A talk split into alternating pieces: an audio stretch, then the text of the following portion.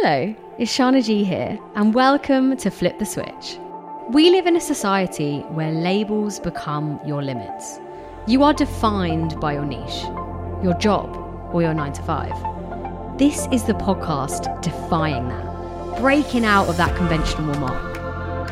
Each week, I'm going to be chatting to the multifaceted, multi-talented, and reveal the multi-dimensional universe that is each one of our guests. But before we go into it, let's go back to the beginning. It all began when I was studying a law degree in twenty fifteen.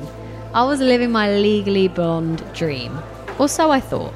Part of me just wanted to break out, and so I decided to become a dance D J. I was going from libraries to lit raves, from guilty verdicts to gumfingers, and it has very much become a part of who I am today.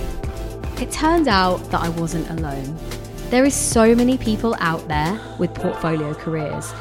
We've got guests going from N H S scrubs to Basie Dubs to all-round portfolio careers, from producers, hip-hop artists, creative directors, founding of businesses, and so much more. We're going to cover it all.